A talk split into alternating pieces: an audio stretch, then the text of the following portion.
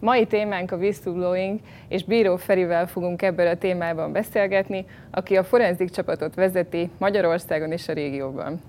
Szia Feri! Szia Livi! Miért is, miért is beszélünk most erről a témáról? Van ennek-e valami aktualitása most? Aktualitása mindig van. Most, most van egy külön aktualitása persze így a, az EU direktívának a december 17-i határidejével, meg annak az implementálásával. Ugye ezt ugye mindenki tudja, hogy 250 fő fölötti cégeknek már idén december 17-től, illetve az 50 fő és 250 fő között foglalkoztató cégeknél ugye két éves laufa, de mindenkinek kell üzemeltetni egy ilyen etikai forródrótot, lánykori nevén Whistleblower Hotline-t, és akkor így erről is fogunk itt beszélgetni ma. És mi az ilyen első feladat, hol, aki, akinek nincs rendszere, nincs etikai forródrótja, hol is, hol is érdemes ezt egyáltalán elkezdeni? Hát szerintem érdemes végig gondolni, hogy azon túl, hogy van egy jogszabályi kötelezettsége, hogy igazából miért csinálja. Tehát, hogy túllépve a, a jogszabályi kötelezettségnek való megfelelésen, ugye ez egy olyan eszköz, amit érdemes használni tudni, és jól használni tudni. Ugyanazzal az energiával meg lehet jól is csinálni, mint, ahogyha, mint hogyha az ember csak, hogy mondjam, kvázi ki akarja pipálni a, a feladatot. A maga a forró drót az ugye nem cél, hanem egy eszköz. És arra eszköz, hogy egyébként meg tudjak teremteni egy olyan kultúrát, ahol védett környezetben tudnak az emberek alapvetően szenzitív dolgokról is beszélni, a retorziótól való félelem nélkül. Említetted, hogy van negatív, meg pozitív példa is a tarsolatban. Tudsz akkor konkrét negatív, pozitív példát mondani? Érdemes szétválasztani magát a, a, a szerepet, meg a, az embert, illetve magát a, a, a rendszert. És mondjuk van nekünk egy közös ismerősünk egyébként, aki, akiről mind a ketten azt gondoljuk, de szerintem ezt mondd el majd inkább te, hogy, hogy mennyire jól csinálta azt, amit csinált, és hogyan lehet ezt jól csinálni.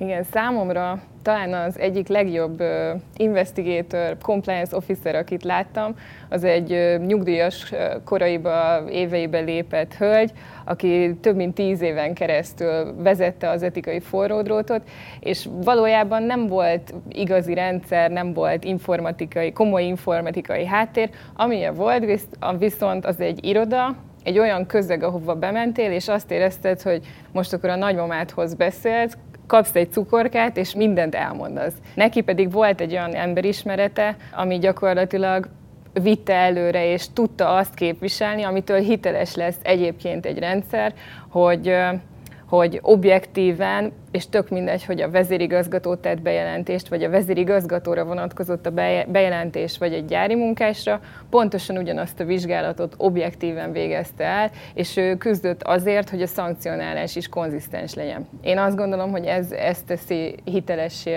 egy rendszert. Mindig megkérdezik, úgyhogy meg kell kérdeznem, és nem szeretjük ezt a kérdést, de azért felteszem, Kösz. hogy mennyi a jó szám, tehát mikor működik jól a rendszer, ha hány darab bejelentés van, van-e statisztika, van-e valami benchmark adat, hogy létszámhoz vagy egyebekhez kapcsolódóan?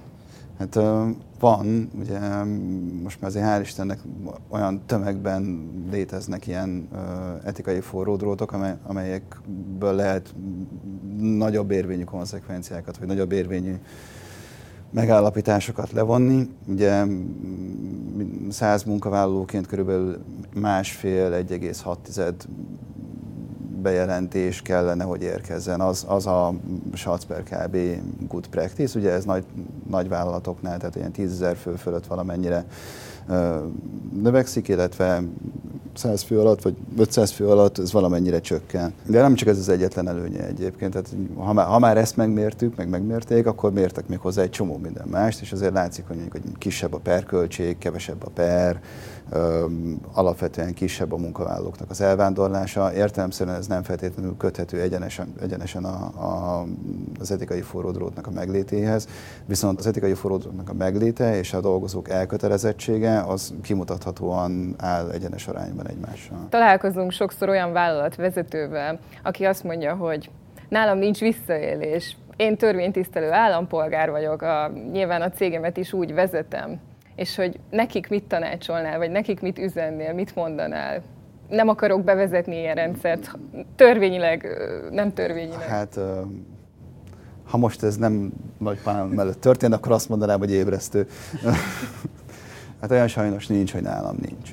No, tehát persze bizonyos szempontból az én nézőpontom is uh, szubjektív, mert alapvetően olyan ügyekkel foglalkozom, foglalkozunk, ahol, ahol már alapvetően gond van.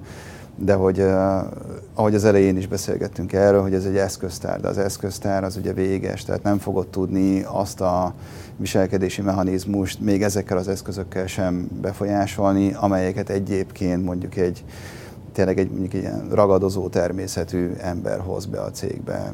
Nagyon sok ilyennel találkozunk, ami annak ellenére, hogy a felső vezetés elkötelezett az etikus működés mellett, annak ellenére, hogy a, a cégnek az értékei a helyén vannak, és a többi, és a többi, és a többi.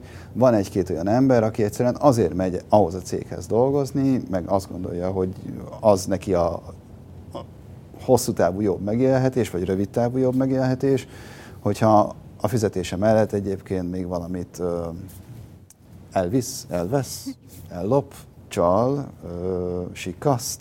Én magam is valamilyen szinten átéltem, hogy milyen is bejelentőnek lenni. És azért én azt mondanám így a saját tapasztalatból, hogy ez nem egy ilyen jó helyzet, egy komfortos helyzet, és mit tanácsolnál annak, aki bejelentőként fordulna ilyen rendszerhez, vagy, vagy a compliance vezetőjéhez, főnökéhez? Mit tanácsolnál? Hát az én, hogy mondjam, egyrészt nagyon természetes emberi reakció, hogy az ember lecsekkeli a tényeket. Tehát, hogy egyszer, kétszer, háromszor, négyszer, hogy biztos én vagyok a hülye, nem jól láttam, valamit biztos nem értek. De van egy, van egy pont, ahol eljön az, tehát, hogy eljön az a felismerés, hogy már pedig de, vagy, akkor, vagy, vagy valamiről nem tudok, és akkor én ezt jelzem, mert akkor majd vagy valaki elmondja nekem, vagy így helyére kerül. Pszichailag egyébként ez egy megterhelő folyamat. Tehát azt azért látni kell a munkaadóknak is, meg a bárkinek, aki bevezet egy ilyen rendszert, hogy egy ilyen folyamaton átmenni whistleblowerként, az, az pszichikailag megterhelő. Tehát, hogy egyszerűen szükség van arra, hogy